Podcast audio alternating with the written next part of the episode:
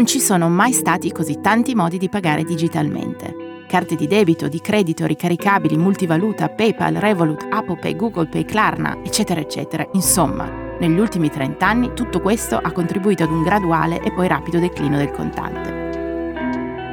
Però, a volte, ritornano.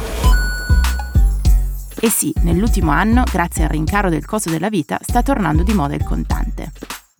Un sondaggio commissionato dalla startup Credit Karma e condotto dalla società Harris Poll lo scorso mese ha trovato che il 53% degli adulti negli Stati Uniti e il 46% nel Regno Unito usa i contanti più di un anno fa. Circa il 19% e il 4% in più di coloro che dicono di non usarlo di più dell'anno scorso. E perché? Più o meno 3 persone su 5 hanno dichiarato che usare i soldi fisici li aiuta a spendere meno il trend è più pronunciato tra le generazioni più giovani, di adulti, i millennials e i Gen Z, ossia coloro che hanno più o meno tra i 18 e i 40 anni. Hey you guys, I am six days away from payday, so let's see what I have left in my cash wallet. Su TikTok, ad esempio, potete trovare un sacco di video del cash stuffing. È un modo di risparmiare usando varie buste per ritirare i contanti, a seconda di quello che è il proprio budget settimanale a propria disposizione. Le statistiche sul ritorno all'uso del contante sono particolarmente sorprendenti nel Regno Unito e negli Stati Uniti, dove ci sono sempre più posti che non accettano i contanti, comprese le catene di bar o ristoranti. Qui è normalissimo pagare un caffè con la carta e per prendere la metro il pullman si paga direttamente ai tornelli con Apple Pay. Ma questa cosa del contante sarà un trend duraturo o una moda che hanno risuscitato i Gen Z insieme ai pantaloni a vita bassa e ai crop tops che speriamo tutti spariscano rapidamente? E cosa vuol dire per le start-up fintech, le banche e le società di pagamenti digitali che da anni lavorano per rendere i pagamenti più frictionless, ovvero senza attrito? Ne parliamo questa settimana nella terza puntata di A Tutto Fintech. Io sono Anna Herrera e questo è A Tutto Fintech, un podcast di Cora Media.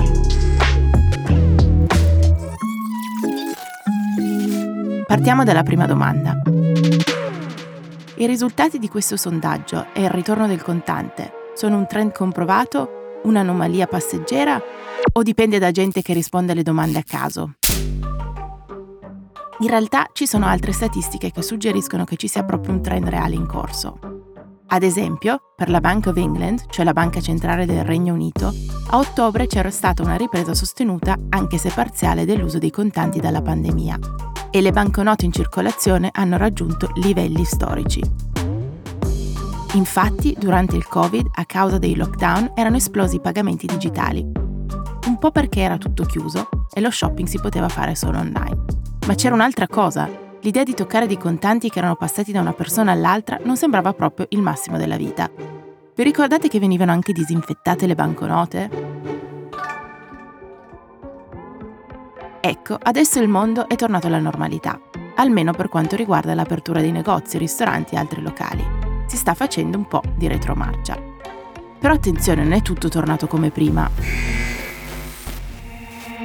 In molti paesi occidentali l'inflazione è alle stelle e i contanti rimangono vitali per le famiglie con i redditi più bassi. Nel Regno Unito parliamo di quelle famiglie che fanno fatica a gestire la cost of living crisis britannica che ha colpito tutto dai prezzi del latte ai mutui. Olive oil up 49%, milk up 40%, eggs, cheddar, bread all up massively. Pensate che a marzo il Regno Unito è stato l'unico paese dell'Europa occidentale con un'inflazione a doppia cifra, che ha toccato addirittura il 10,1%.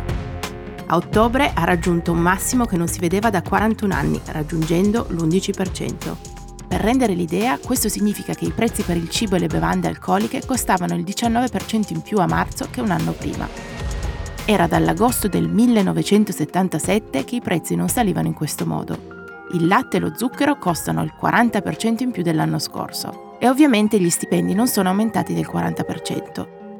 Quindi ci si può immaginare che le persone stiano cercando nuovi, o in questo caso vecchi, metodi per arrivare a fine mese. stanno crescendo anche i prelievi dai bancomat. L'anno scorso, ad esempio, dai bancomat della banca britannica, la Nationwide Building Society, sono aumentati del 20%.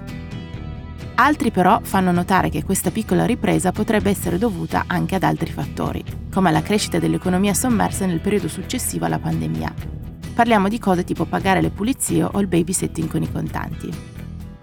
Il professor Kenneth Rogoff, che insegna alla Harvard University, ha detto a Bloomberg che è possibile che questa underground economy sia cresciuta durante la pandemia.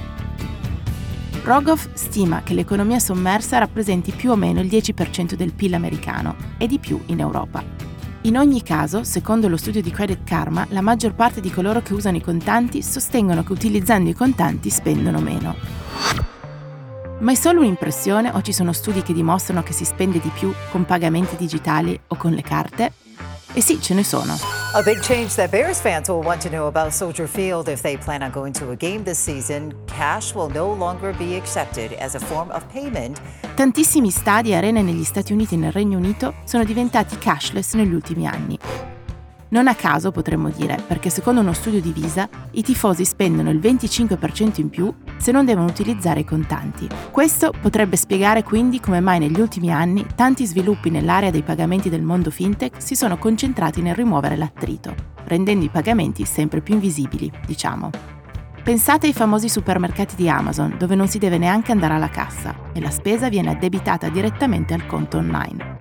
Ma anche online è sempre più facile pagare spesso non dovendo neanche più reinserire i dati delle nostre carte su diversi siti. E quindi tutti questi cambiamenti si sono spinti un po' troppo in là? Era meglio lasciare un po' più di attrito per salvaguardare la salute finanziaria?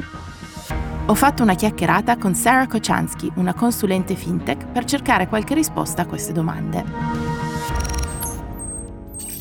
Come mai secondo te sta riemergendo l'uso del contante? La crescita dell'uso del contante spesso si accompagna a cambiamenti nel tenore di vita. È stato dimostrato più e più volte che quando le persone si sentono sotto pressione finanziaria, riutilizzano i contanti per rendere più facile la gestione della spesa, perché l'idea è che se hai denaro nelle tue mani è molto più tangibile e rende più facile per molte persone sapere quanto stanno spendendo, al contrario delle transazioni elettroniche che molte persone trovano difficili da tracciare. Probabilmente c'è anche un trend di persone che iniziano a riprendere lavori che vengono pagati in contanti o lavori secondari al di fuori del loro impiego principale. Questo perché il costo della vita è in aumento e hanno bisogno di più soldi per arrivare a fine mese. Essere pagati in contanti è anche un modo per evitare di pagare le tasse, ma in molti casi è semplicemente un modo per fare piccoli lavori più velocemente e facilmente, in modo da aumentare un po' il proprio reddito. Uh, e cosa significa questo ritorno al contante per le start-up fintech e per gli sviluppatori di app per i pagamenti? Beh, è difficile dirlo. Sappiamo che molte delle persone che usano strumenti fintech, le neobanche, eccetera, non sono generalmente le più povere. Parliamo di persone che in genere sono ben istruite finanziariamente e in genere sono persone che storicamente hanno avuto un buon tenore di vita e che non sono state particolarmente povere in termini socio-economici. Penso che le fintech, in particolare quelle che rendono più difficile l'accesso ai contanti, tipo le neobanche che limitano quante volte puoi prelevare contanti al bancomat, quanto tu possa prelevare facendo pagare i prelievi, dovranno rivalutare queste cose e vedere se le vogliono modificare o se pensano che in realtà il loro target di clienti non rientri tra coloro che stanno riutilizzando il contante. Ci sono diverse cose interessanti da dire qui. Uno è chiedersi se il fatto che alcune banche digitali limitino i prelievi spingerà alcune persone verso le banche più tradizionali, che danno accesso gratuito e facile ai contanti attraverso i cash points o altri modi. Um, Sappiamo che molte persone che usano banche digitali non hanno solo quel conto, ma in genere hanno anche un conto con un provider più tradizionale. Quindi sarebbe interessante vedere se le fintech subiscono una perdita non necessariamente di clienti, ma sicuramente almeno di transazioni. Se vedono persone eseguire meno transazioni con le loro carte di debito, forse perché le persone stanno utilizzando i contanti, ma anche che lo stanno facendo tramite un account con un altro provider. Un altro punto su cui riflettere è che molte fintech, che si tratti di banche solo digitali o strumenti digitali per la gestione finanziaria personale e in particolare proprio questi ultimi, hanno posto molta enfasi sugli strumenti che aiutano le persone a fare un budget per capire in cosa stanno spendendo in modo da poter gestire le proprie finanze in maniera più completa. Ora, se anche le persone che utilizzano questi strumenti stanno tornando al contante, significa che molti di questi strumenti hanno fallito, per essere totalmente sincera. Penso che questo ci dica molto sull'educazione finanziaria, sicuramente nel Regno Unito. Penso che come società stiamo facendo un pessimo lavoro per aiutare le persone a capire come gestire i propri soldi. E questi strumenti digitali che sono disponibili è possibile semplicemente che non stiano funzionando per qualsivoglia motivo. Io suggerirei che uno dei motivi per cui non funzionano è perché sono associati a conti di pagamento a bassissimo attrito, quindi conti da cui è facile spendere. Quindi avere un numero su uno schermo di fronte a te non significa molto quando puoi regolare facilmente quel numero spostando soldi da un conto all'altro. O sai che potresti facilmente spendere quei soldi che magari hai messo in una sorta di cartella separata per le bollette e i risparmi se collegato a un conto o ad ogni tipo di pagamento istantaneo in cui è possibile spostare denaro senza alcun attrito, che può essere problematico per alcune persone e che ancora potrebbe indicare alcuni dei difetti di questi strumenti di budget creati dalle fintech. Uh, Abbiamo reso i pagamenti troppo frictionless, senza attrito? Quindi sì, per fare il punto della situazione penso che forse con lo slancio verso gli strumenti digitali e lo slancio verso la semplificazione della spesa abbiamo reso tutto troppo facile. Parliamo in particolare in termini di spesa online, ma anche offline. Infatti stiamo osservando che le fintech hanno introdotto strumenti che consentono di pagare in un negozio e offline in maniera digitale. Ci sono anche cose come Google Pay e Apple Pay dove semplicemente avvicini il telefono, l'orologio o un altro device e i soldi se ne vanno e non devi neanche vederli uscire dal conto. Non hai alcun tipo di frizione, non devi neanche mettere le mani nella borsa o in tasca e tirare fuori una carta. Anche quello sarebbe uno step in più del telefono. E se hai una carta magari hai anche il PIN e quindi la transazione impiega di più e così ci devi pensare per di più. E naturalmente diventi più consapevole di quanto stai spendendo, di come e di dove. Um, Quindi sì, penso che in generale, in particolare nel mondo occidentale, abbiamo fatto una corsa verso i pagamenti senza attriti, vedendolo come una specie di nirvana o un obiettivo finale ma potrebbe valere la pena chiedersi se questo sia veramente quello di cui abbiamo bisogno in questo momento e in particolare mentre le persone stanno cercando di risparmiare e hanno bisogno di gestire meglio le proprie finanze. E quindi magari hanno davvero bisogno di quell'attrito che li fa fermare e pensare, ho bisogno di questo acquisto? Posso permettermi questo acquisto? È questo l'account migliore e il modo migliore per effettuare questo acquisto? Questa è un'altra cosa, sai. Se guardi cose come il compra ora, paga dopo, sono progettate per rendere il più semplice possibile ottenere pagamenti rateali. Beh, abbiamo forse bisogno che le persone si fermino davvero e riflettano veramente sul se dovrebbero fare quell'acquisto con quello che è essenzialmente un meccanismo di credito. Dovrebbero esserci più attriti anche in quei meccanismi di pagamento? E perché questo trend di ritorno al contante è più sentito tra le generazioni più giovani? È davvero interessante. Penso forse che si collega al mio precedente punto sull'educazione finanziaria. Mi chiedo se queste persone semplicemente non abbiano avuto l'esperienza di vita, se vuoi, con la gestione del denaro che hanno le generazioni più anziane.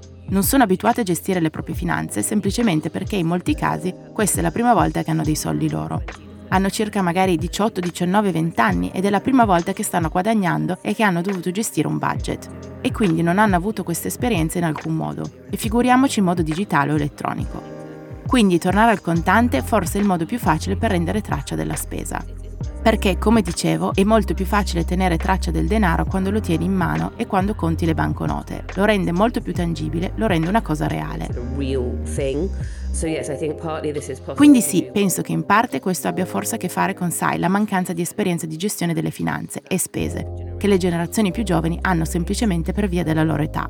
Ma è anche possibile che questo faccia parte di un più ampio respingimento contro, sai, l'intera economia digitale nel mondo che sta correndo sempre più verso il digitale. Sappiamo che c'è una resistenza contro, ad esempio, il passare troppo tempo sui telefoni, guardare troppo tempo gli schermi. Sappiamo che c'è una spinta contro i social media, l'essere risucchiati in quel mondo dimenticando quasi la vita reale. Le persone sono anche sempre meno disposte a consegnare informazioni e dati sulla loro vita a grandi aziende tecnologiche. E sai, questo potrebbe anche includere le società di tecnologia finanziaria, ossia le fintech. Magari i giovani non si fidano di queste organizzazioni con i loro soldi, ma cosa più importante non vogliono che sappiano in cosa stanno spendendo. Non sanno cosa faranno queste società con quei dati sulle loro abitudini di spesa. Potrebbe metterli nei guai? Potrebbero essere consegnate alle autorità, in particolare in posti come gli Stati Uniti, dove diversi stati hanno reso del tutto legale che i dati sulle spese delle persone vengano consegnati alle autorità per qualsiasi motivo? Quindi sì, ci sono diverse ragioni per cui le generazioni più giovani stiano dominando questo trend, più delle generazioni più anziane. E allora possiamo iniziare ad immaginare un mondo in cui le banche digitali e le altre start-up fintech inizieranno a trovare modi di riportare un po' più attrito nei pagamenti? Chissà, però non è qualcosa che possiamo dare per scontato, visto che molte di queste società, specialmente negli Stati Uniti, fanno soldi grazie alle commissioni sulle transazioni. E così non hanno molti incentivi a creare meccanismi che riducano le transazioni. Secondo alcuni esperti, questo shift verso più attrito potrà accadere solo realisticamente quando ci sarà qualche intervento da parte dell'autorità di regolamentazione finanziaria. A lunedì prossimo